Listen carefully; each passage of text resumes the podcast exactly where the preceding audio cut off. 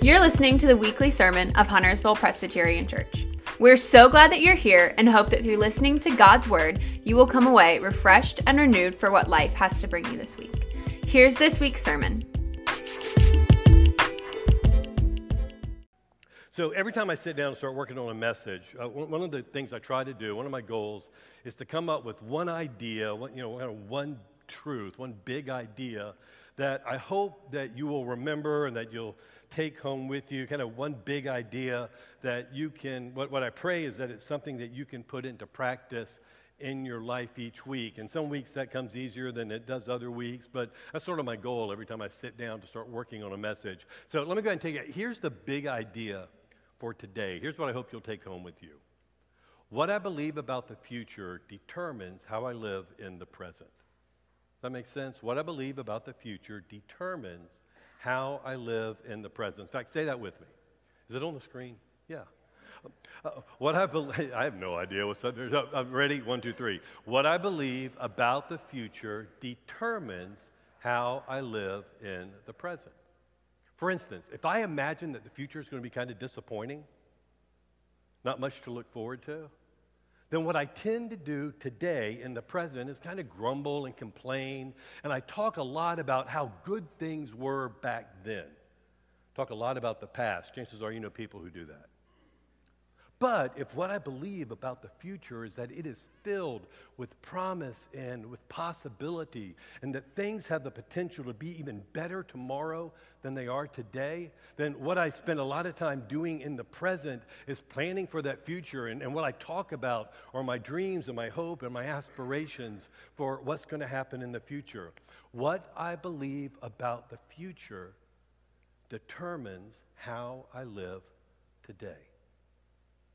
Now, hold that thought because we're, we're going to come back to it as, as we get in, into the message. Uh, if you've been with us, you know this year we are working our way through the entire Bible from Genesis all the way to Revelation, and we are at a place in the nation of Israel's history where the nation is now divided into two kingdoms. There's Israel up here in the north and Judah down here in the south. And we, we started to look at their stories a little bit last week.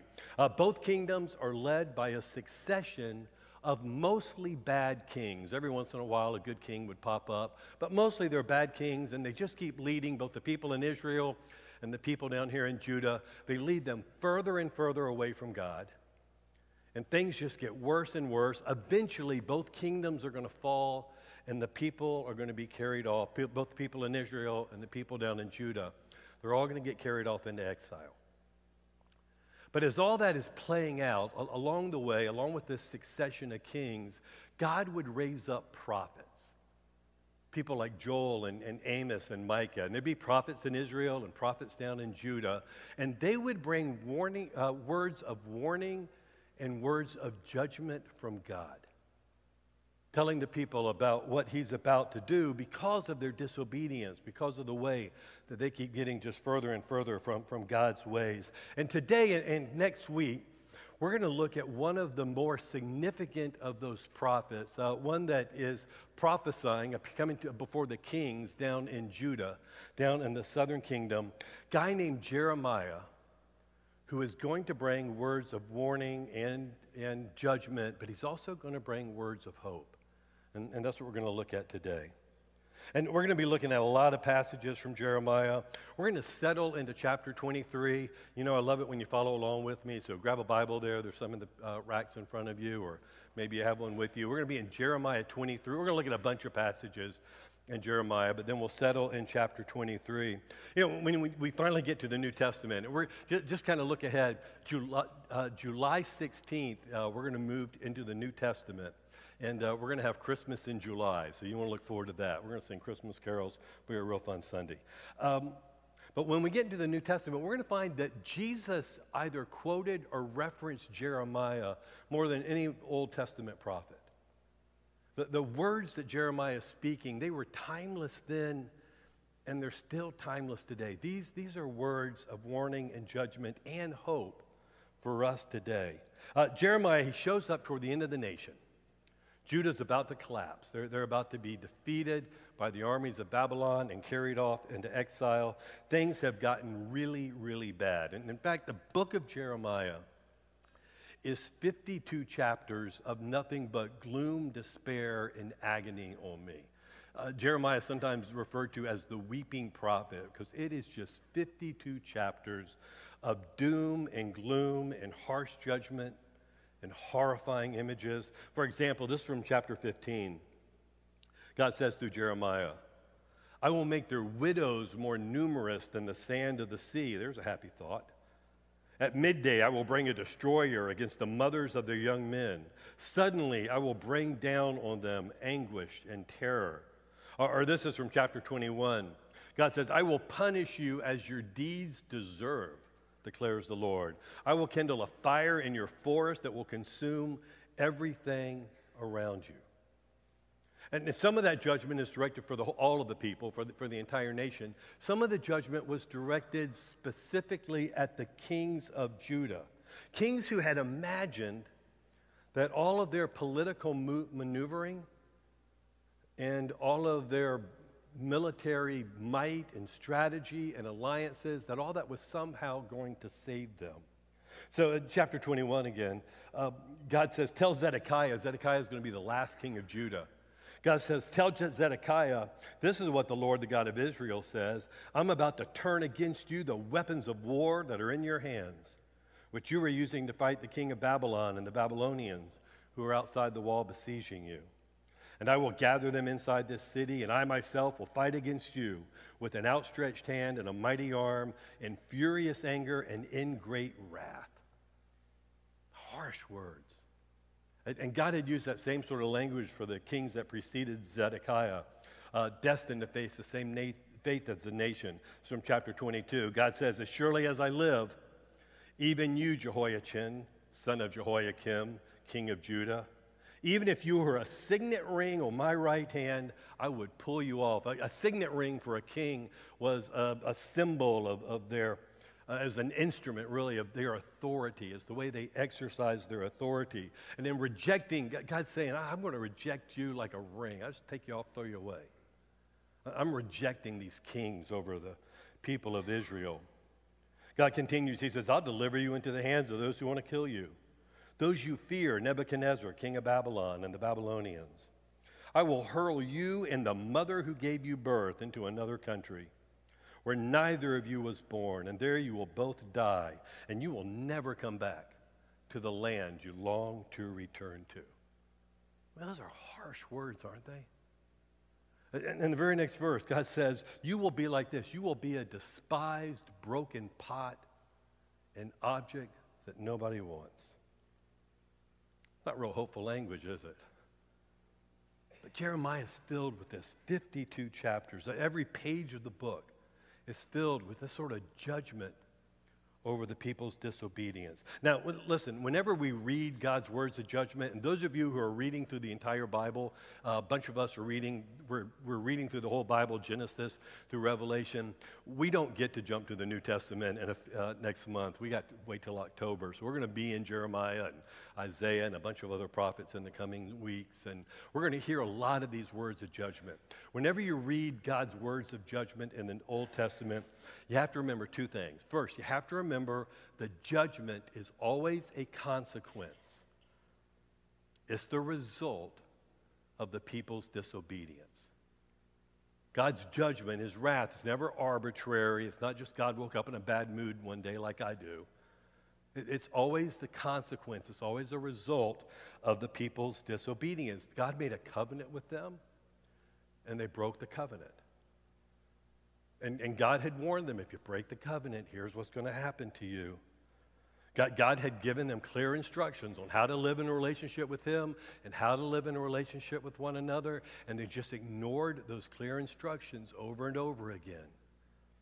And so the judgment that they face as we read through prophets, when, when you find these words of warning and judgment, it is always a direct result, it's a consequence of the people's disobedience. But here's the second thing you have to remember Within the judgment, there is always hope. God never judges without also offering a word of hope. And even in these 52 chapters of doom and gloom, you find words of hope. Sometimes it's just almost a whisper. Uh, for instance, uh, you, you hear it in chapter 4, it's an invitation to come home. God says, If you, Israel, will return, then return to me. In chapter 6, he says, Ask for the ancient paths, ask where the good way is, and walk in it, and then, then you will find rest for your souls. God always gives a word of hope. See, you and I, we are hope shaped creatures. That, that's who we are. We, we, are. we are designed to kind of run on hope. And, and when you have hope, not wishful thinking, but when you have hope, real hope, what, what I've discovered in my own life, seen lived out in so many other lives, when you have hope, you can endure anything. A- absolutely anything. When you have hope for the future, it will change the way you live today. What we believe about the future determines how we live in the present. And so the challenge for you, for you and for me is, is to learn to live with hope. Because if you believe that the future, you're just going to end up a broken piece of pottery thrown on a trash heap, I mean, you might as well give up, right? I mean, what's the point in going on if that's all the future holds? But if you believe that the future is filled with promise and possibility, then you will hang in there. You'll hold on, no matter what you may be facing. You know, at times you ever had someone do this, or you may have said this to somebody, or had someone say to you, you know, you're going through a tough time, and they'll just say, hey, just hang in there. Come on, you got this. You know, just, just hold on. Just, just hang in there. In the New Testament, the word was hupomone. It just it meant just hang in there, just hang in there. It's a great word of encouragement. We need to hear those words and we need to share those words with one another. But without hope, it's just a cliche. Without real hope, not wishful thinking, but without real hope, eh, they're just words that they, don't mean anything. Without hope, we grow tired and, and we just give up. Without hope, we begin to believe that the future's not, not going to be any better. And so we spend all our time in the present just complaining and grumbling and looking back to how good things used to be. With hope, again, with hope, people can face and endure anything, anything that might be going on. And that's why, and, and, this is true for all the prophets, but in, in, the words of Jeremiah, in the midst of all these words of gloom, despair, and agony, all of this judgment and warning, God offers these words of hope. And again, sometimes it's just a whisper, an invitation to come home, but sometimes God shouts the hope really loudly to make sure that we don't miss it. And that's what we find in chapter 23. So if you've got a Bible with you and open to chapter 23, we're going to read these, uh, dig into these verses just a little bit together. The first eight verses of chapter 23 but begins with a little more judgment. God says, got to sit down for this one. God says, Woe to the shepherds, and that's the kings. The shepherds would be the kings. Woe to the shepherds who are destroying and scattering the sheep of my pasture, declares the Lord. Therefore, this is what the Lord, the God of Israel, says to the shepherds who tend my people. Because you've scattered my flock, you've been leading them away from me, leading them to, to disobey, leading them in the wrong direction. Because you have scattered my flock and driven them away and have not bestowed care on them, I will bestow punishment on you for the evil you have done. God's judgment is always a direct result as a consequence of our disobedience. But, here, here comes the hope. But, God says, I myself will gather the remnant of my flock out of all the countries where I have driven them, and I will bring them back to their pasture, where they will be fruitful and increase in number. I'll place shepherds over them who will tend them, and they will no longer be afraid or terrified, nor will any be missing, declares the Lord. And then the hope gets even stronger. The days are coming, declares the Lord, when I will raise up for David a righteous branch a king who will reign wisely and do what is right and just and right in the land. In his days, Judah will be saved, and Israel will live in safety. This is the name by which he will be called, the Lord our righteous Savior. Anyone who want to guess who the righteous Savior who will rise up from the line of David might be? There you go, good. And you yelled it loud too, because The answer is always Jesus when uh, you get to this. Jesus. God says the days are coming. The days are coming when people will no longer say, As surely as the Lord lives, who brought the, the Israelites out of Egypt, uh, instead they'll say, As surely as the Lord lives, who brought the descendants of Israel up out of the land of the north and out of all the countries where he had banished them.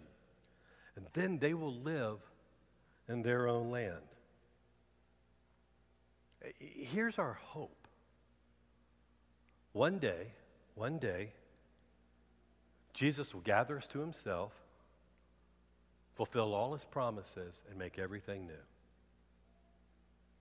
One day, one day, Jesus will gather us to himself, fulfill all of his promises, and make everything new. And that's why we have hope. This passage, uh, chapter 23, it's just filled with these amazing promises. Uh, look at what it says. It says, One day God's going to gather us to himself. You know, on one occasion, Jesus was teaching about what, what the kingdom of God was going to look like. Uh, and, and, I love this image. It's one of my favorite images that Jesus used. Jesus says, Listen, in the kingdom of God, one day people are going to gather from east and west and north and south, and they're going to take their place at a feast in the kingdom of God. Uh, every time I read that, I think about going to family reunions at my grandma's house. Uh, my grandmother, Mama May, and I uh, love my Mama May. And um, my, she, uh, she had 11 kids, and uh, my dad was one of 11 kids. And every year, Neil, knows where this is, every year we'd gather at Mama May's house in uh, Great Falls, South Carolina, for this great big family reunion. I mean, we'd literally come from east and west and north and south, and we'd all come for this great big joyous feast at my grandmother's house. And there'd be aunts and uncles and people I'm not sure are really related, but they like, you know, third cousins and more, you know, kind of more cousins than you could count.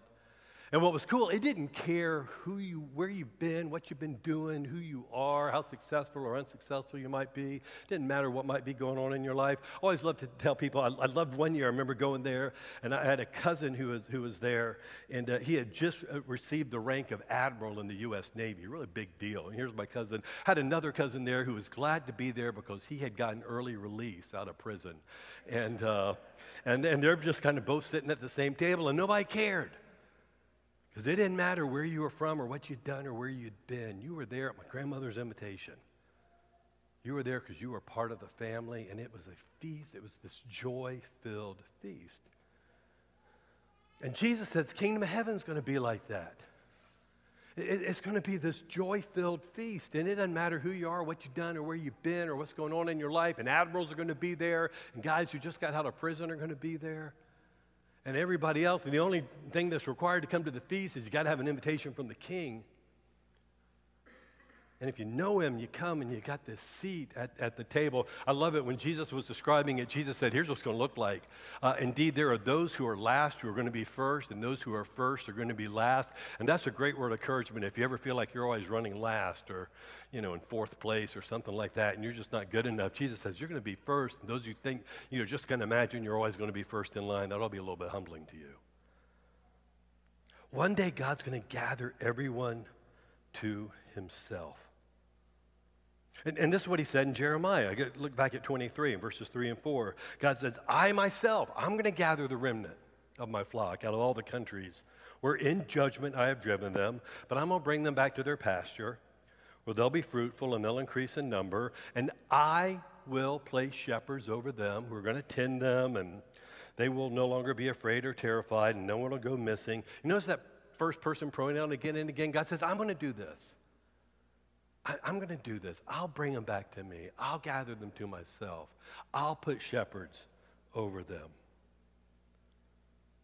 Uh, he also promises what that shepherd will be, and, and, you caught it real quick when, when we read it. God says, I'm going to raise up for David a righteous branch, a king who will reign wisely and do what is just and right in the land, and that is, again, if I ever ask a question, just yell Jesus, and neither it sounds like you're prophesying or you had the right answer. Um, uh, here's a reminder here God is faithful to his promises. You, you just, you, you need, this is good news. This is a reason for hope. God is faithful to every promise that he has made. Generations before, way, way before Jeremiah shows up, God had made this promise to David. God says, Your house and your kingdom will endure forever before me. Your throne will be established forever. God always keeps his promises. God always keeps his promises. And this promise to David, it ultimately gets fulfilled in. Y'all, y'all get it. Come on. Um, the good shepherd, the righteous savior from, from the branch of David. God's going to keep the promises he's made to you. God's going to keep every promise that he has made to you. And, and just think about some of what he's promised you. He promised that he'll never leave you. And he's never going to forsake you. Uh, he's promised to provide for your every need. He's the good shepherd. We looked at this a few weeks ago. He is the good shepherd, and if the Lord's your shepherd, you shall not want. You got everything you need. He, he's promised to provide for everything that you need. He, he's promised to give you rest. Anybody tired? He promised to give you rest. He's promised you an abundant life. And he will be faithful to every promise that he has made. Our God is faithful to his promises. Now, he's also promised that in this world you're going to have trouble. Anybody experiencing that to be true? But he said we're not to be afraid of that because we never have to face that trouble alone, and we can take heart because he's actually overcome the world. And so the trouble in the world is never going to have the last say. God is always going to be faithful to, my pro- to every promise he's made. Maybe my favorite, favorite promise that Jesus made out of all the promises he made comes from the very last book of the Bible in Revelation. We're going to get to that in December. Uh, but in, toward the end of December, before we actually get to this verse, but toward the very end of the book, Jesus, the Good Shepherd, he is seated on the throne. I love this. He says, Behold, I am making everything new. I'm making everything new. And God makes the same promise here in Jeremiah that he'll do something new, a new thing. Look at verse 7. The days are coming, declares the Lord, when people are no longer going to say, As surely as the Lord lives, who brought the Israelites up out of Egypt, instead they will say, As surely as the Lord lives, who brought the descendants of Israel up out of the land of the north and out of all the countries where he had banished them. And then they will live in their own land. And you just have to understand for the people of Israel, for so much of their history, the defining story of who they were as a nation was this story of the Exodus, about how God had brought them out of captivity in, uh, through the wilderness and into the promised land, brought them out of Egypt into the, the land that he had promised to Abraham, Isaac, and Jacob. That was the story that they told over and over again. That was the story upon which they grounded who they were as a people. And they would talk about, we're the people that God brought out of captivity. And God said, that was great then. And I know that's the way you've been identifying yourself for all these generations, but I'm about to do something new. And in the future, you're not going to talk about the way I brought you up out of captivity in Egypt. You're going to talk about the way I gathered you back to myself after I had sent you out into all these foreign lands. We're going to do a new thing. And, and that's how you're going to identify yourself. Our God loves to do new things. Yeah, God's saying, listen, if, if you thought bringing you out of Egypt was good? Well, just hold on because you haven't seen anything yet.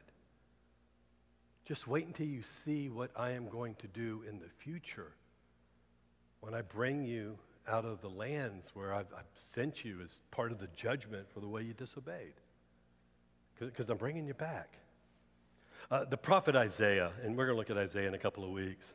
Um, Isaiah captured it real poetically, the same, same thought. God says through Isaiah, He says, Forget the former things and do not dwell on the past. See, I am doing a new thing, and now it springs up. Do you not perceive it? I'm making a way in the wilderness and streams in the wasteland. And I'm convinced that God today is still doing new things. Making ways in the wilderness, streams in the wasteland. He's still making all things new because he's still faithful to his promises faithful to every promise that he's made. And one day he's going to gather us all to himself. And that's why we can live in hope that the future is going to be better than the present, better than the past, because of what God has promised that he is going to do. Now, it's easy to say that. And it's easy to say that real casually. And it's easy to sometimes let words like this just kind of become a Christian cliche. You know, hang in there. God's doing a new thing. It's going to be okay. I mean, God, God's doing something new. Just hold on. Future's going to be better than time. It's easy to kind of make that in, into a cliche. And, and listen, I know I, I, I, don't want to say this casually because I know a lot of people, and chances are some of you right here, right now, today, or somebody you know, who's watching online or, or listening to the podcast later this week. Uh, some of you right now, you're in a wasteland and it's real. I get that. I know, I've been there. And somebody just telling you, oh, just hang in there. God's doing a new thing. Future's going to be great. I mean, it's not real helpful. It's just a cliche unless you have hope, not wishful thinking, but real hope. Because when you have hope, uh, when you have hope, everything changes. Last month, I had a, kind of an unexpected, uh, just, just sort of worked out in a way, kind of an unexpected pleasure. Get to spend a couple hours one afternoon with one of my very favorite people in the world. She watches sometimes online, so Nora, if you're watching, this is all about you. And uh, we got to spend a few hours with Nora. And uh, Nora, I was trying to think of a delicate way to say this in the room. She is, uh, sometimes we, I, I, use a lot of sports analogies. Y'all, y'all know that. I was real good not, not to say that uh, your UNCC Charlotte team kicked my baseball team out of the playoffs, but that's okay. And uh, the, uh, so, you know, I like sports. Nor, I mean, Nora's in the fourth quarter. I mean, she may be in the two minute warning, and she, she'd be okay with me saying that. And, uh, yeah, she's kind of, uh, she's, she's mature in years, and uh, she's had some health issues over the last couple of years, and uh, some of them have been kind of tough. But anyway, we, we just had this unexpected joy getting to spend a few hours together, and we talked about everything. We hadn't seen each other in a while, and we just caught up what's going on both of our families, and showed pictures, and did, did all this kind of stuff. And, um, uh, as we talked, and, and, again, she's, dealing, she's still dealing with some pretty real health challenges, but at one point in the conversation, she started talking about looking forward to the next life. And, and, and what she shared with me is, it, it was, I don't know how to describe it to you in, in the right kind of way, but she talked about it with this kind of excitement, like a kid that's looking forward to a birthday party.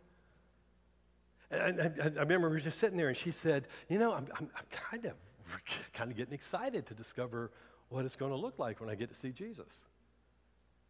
What it's going to be like when I, when I make it to heaven. And she's sure that she is because of the relationship that she's had with Jesus for, for most of her life. She talked about the next life like someone who had just received an invitation to the greatest feast that's ever been thrown because she knows that she has received that invitation. She accepted it.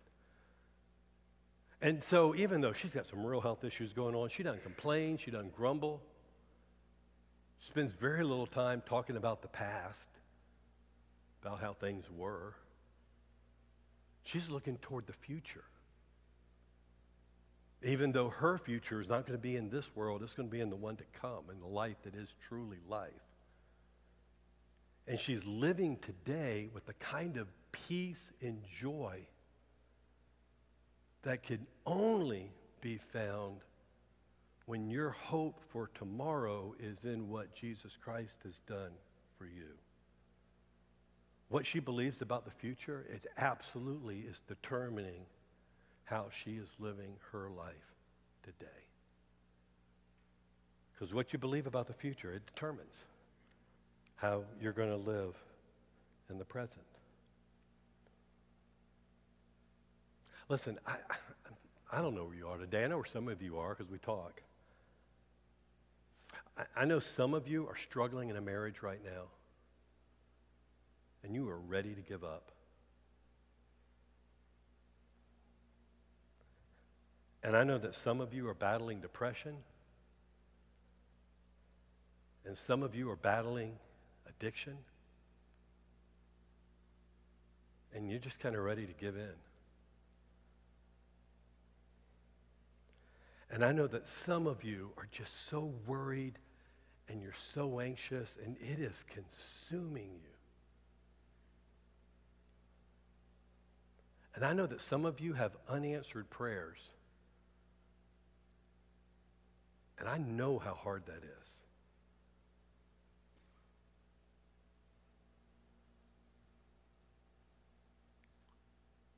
But I know that what you believe about tomorrow will determine how you're going to live life today. And if you believe that tomorrow is just going to be a big disappointment, then you're going to live today grumbling and complaining, looking back to how things used to be. But if you believe that tomorrow, that God is going to gather us to himself, and that Jesus is going to be faithful to every promise, and that he's going to make all things new, well, that's what encourages you to hang in there. And that's a lot more than wishful thinking. That, that's hope. That's real hope, sure and certain confidence in things that we can't see or touch. That, that's the hope that makes it possible to, to hang in there and give God the chance to, to be at work in the marriage. To, to ask for help, because sometimes we need help to overcome addiction or we need help to make our way through depression. To, to keep praying, to be that persistent widow that Jesus talked about one time in a parable, who just keeps knocking and knocking and knocking at God's door. Confident, not, not in our prayers, but confident in God's faithfulness and love toward us. When, when you have hope for tomorrow, it'll absolutely change the way that you live your life today. And I know that because God loves you more than you can begin to imagine, right now, right where you are, I, I know that you can have hope. Maybe my favorite promise in all the Bible captures that just so beautifully. We, we've talked about this before. It's written by a tent making missionary named Paul. Paul, I always tell people, Paul hated Christians until he became one. Uh, Paul wrote this to the church in Rome. And I love it. He, he begins before he writes this, uh, he writes, uh, but he says, You know, I'm convinced. I always love that word. Paul says, I'm convinced. I don't think. I don't wonder. I don't, you know, Paul says, I am convinced. I am absolutely convinced.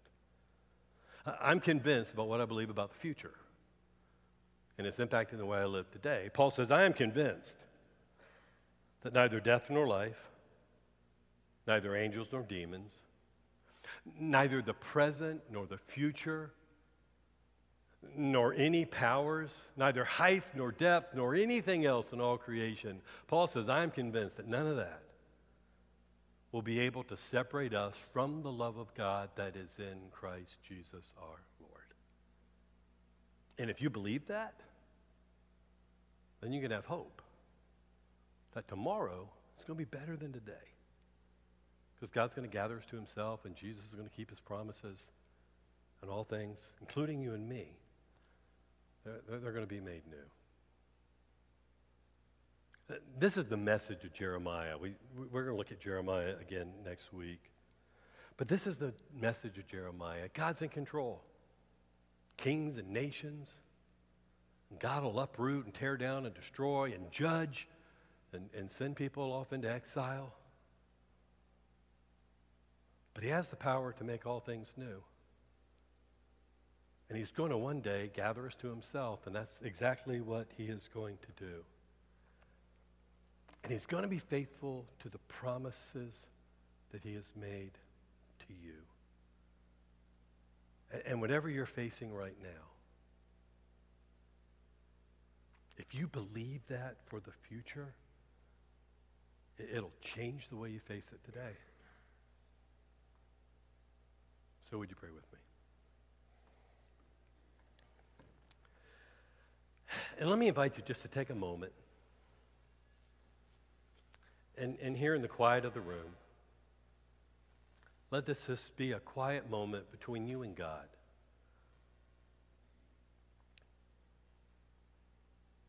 And remember, it doesn't matter what you've done, where you've been, or where you haven't been, or what you haven't done. God loves you because you're his daughter. You're his son. Fearfully and, and wonderfully made. And maybe you've been disobedient, maybe you've gotten off track, and maybe you haven't been living in a right relationship with Him or, or with others. And, and maybe you're even experiencing the consequences of that.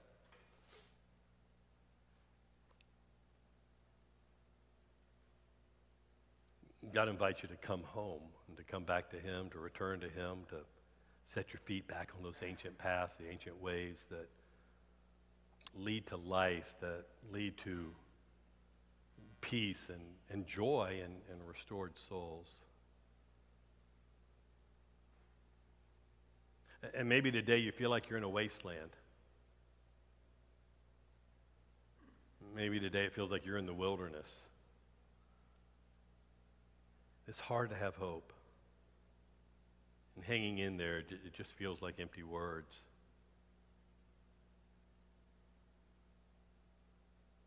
I, pray that right now you'd, you'd open your heart and, and let God touch it with his love for you, with, with his delight in you. That, that you would know just, just how deeply how deeply he, he loves you, and in spite of the ways you've not always gotten things right. And in that love, to know that he will draw you to himself, that he'll never leave you, he'll, he'll, he'll never abandon you. He'll gather you into his arms. He's got a seat for you at the banquet table. He'll be faithful to every promise he's ever made. And he can make you new. And he can make you new again. Lord, I pray that for hearts that are open to that touch right now, that you would come in and that by the power of your Holy Spirit at work in us, Lord, that, that, you, would, that you would bring real hope hope that, that can withstand the wasteland, hope in the, the midst of the wilderness, hope that will impact the way we live today because our confidence is in what you have promised to do tomorrow. Lord, give us eyes to see the new things that you are doing as they spring up all around us. And help us to daily place our hope in you our hope for this world, our, our hope for our nation and community, for our friends, for our family, and even for ourselves. And we lay these prayers before you, praying together the prayer that you taught us to pray, saying, Our Father, who art in heaven, hallowed be thy name. Thy kingdom come, thy will be done, on earth as it is in heaven. Give us this day our daily bread and forgive us our debts as we forgive our debtors. And lead us not into temptation, but deliver us from evil. For thine is the kingdom and the power and the glory forever. Amen. Amen. Let's Thanks for listening to this sermon from Huntersville Presbyterian Church. Here at HPC, we believe that life is better with Jesus because Jesus makes us better at life. If you're looking for a church to call home, we would love to share his life with you. To learn more about us, or if you'd like to give online, visit huntersvillepres.org.